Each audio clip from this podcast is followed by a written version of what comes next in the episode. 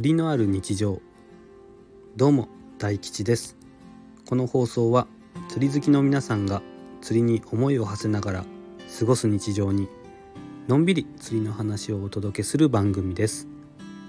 通勤通学家事釣りの行き帰りなど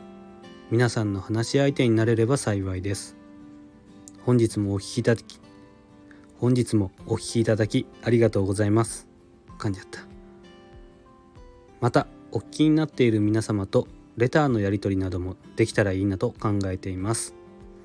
もしよければラジオの感想や質問などレターからよろしくお願いします。今回は第6回の放送です。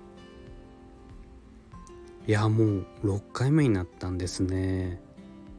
なんかちょこちょこ家でやっているんですけども。うーんなんだろう。そもそもスタンド FM このラジオを始めたきっかけが今インスタグラムに、えー、毎日釣りに関することを投稿しているんですけども毎日こうこちら側からいろいろ投稿していると、まあ、いいねをもらえたり保存をしてもらえたり、えー、フォローしてもらえたり、えー、いろいろ見ていただく方とのつながりを持つことはできるんですけどもなんかその投稿だけでは伝わらないうん最大10枚まで毎日画像をアップすることができるんですけどもそこにうん全部こう入れ込めないというか全てを詰め込むことができないなっていうふうに、えー、普段から感じていてだんだんとこう見ていただく方も増えてきたのでなんかもっとこう情報を提供したり、えまた逆に提供していただいたり皆さんにいろいろお話をしていただいたりそういう場が持てないかなと思ってでもともとこうラジオを昔学生時代ですけどよく聞いていて漠然とラジオのパーソナリティなんかに憧れていたので、えー、このスタンド FM というものを見つけてよし始めてみようという気持ちを持ってスタートしました。実際スタンド FM を入れてみるとうんよく見る YouTuber さんが実はこっそり配信をしていたり他にも釣り関係のラジオを配信されている方も結構いるみたいでそういった方々を見てあやっぱりこういう風なことをして聞いている方もいるんだっていうところで私も挑戦してみたいなという思いが増えました、えー、まあちょっと釣りと関係ない話が長々と続いてしまったんですけども今後とも頑張っていきますのでよろしくお願いします。あと最近ポッドキャストの方でも、えー、配信ができるようになったようなので同じ内容のものをアップしていますのでそちらの方で聞ける方は聞いてみてください。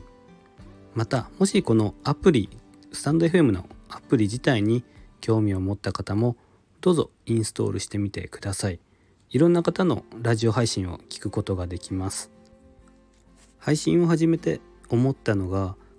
自分は割とこういうことをするのが好きなんだなっていうことと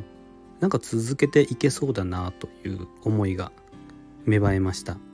おそらくまあ自分の性格と合っていたということなんだと思います。えー、まあこういう話をしていて今日お話ししたい釣りの内容なんですけども釣り向きの性格って何っていう勝手に自分でテーマを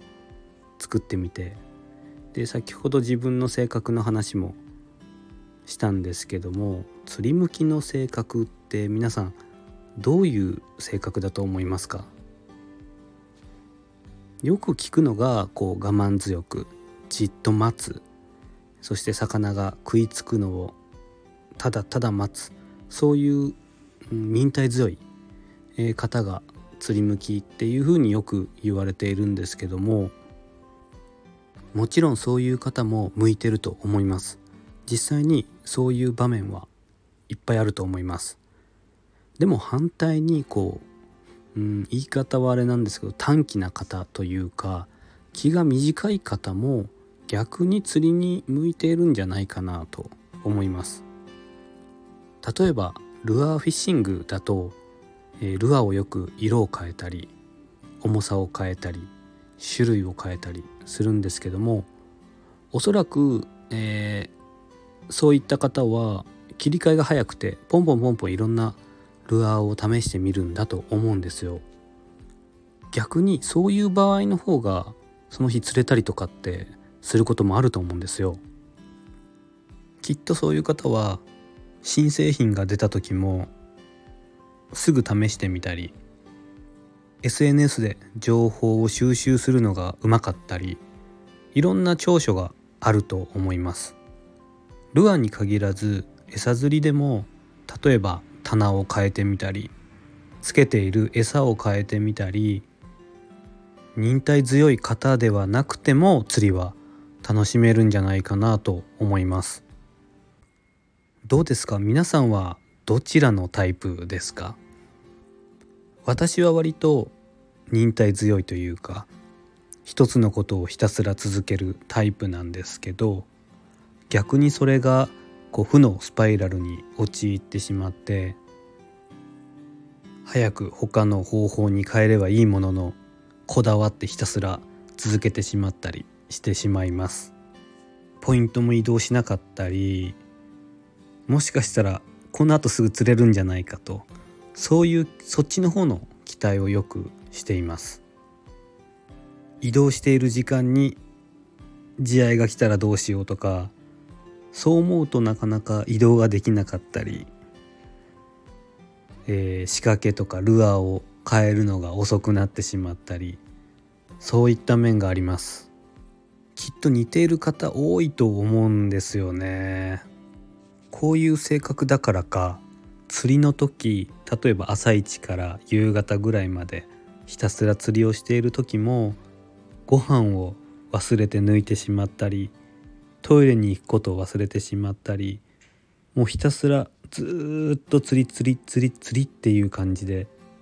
うーんちょっと良くないところでもあるんでしょうけど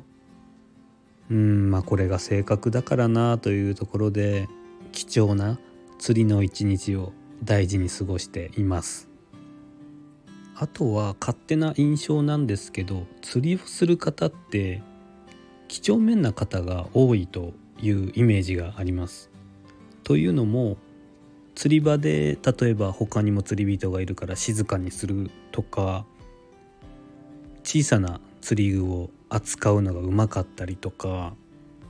周りに割と配慮して行動する方が多い気がします。見た目がちょっとこうやんちゃというかいかつい方も実はそういう繊細なところがあったり釣りをされている方みんな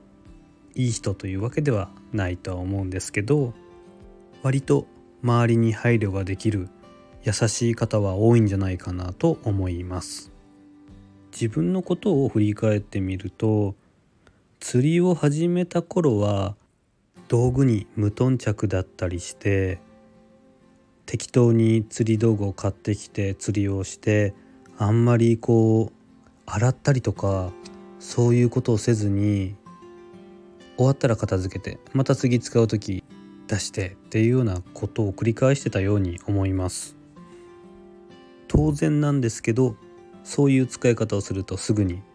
えー、釣り竿のガイドの部分が錆びてしまったりリールがシャリシャリしたりゴリゴリしたりしてまあまだ子供だったっていうこともあるんでしょうけどあんまりなんか大事にしてなかったかもしれないですね。大きくなって大人になってきてから道具を本格的に揃えて釣りをするようになると一つ一つの道具を大切にして釣り場をきれいにしたりとかゴミ拾いをしたりとかそういう意識が芽生えてきたような気がします。釣りというかアウトドアはやっぱりそういう側面もあるのかなと思います。精神の成長というかいろんな周りに目を配らせて配慮するっていうところを学べるのがアウトドアのいいところなんじゃないかなと思います。というところでそろそろ終わりの時間です最後にもしよければラジオの感想や質問インスタ投稿に関すること釣りに関することなど何でも募集しておりますのでレターやインスタのコメントの方もお待ちしておりますそれではまた次回。大吉でした。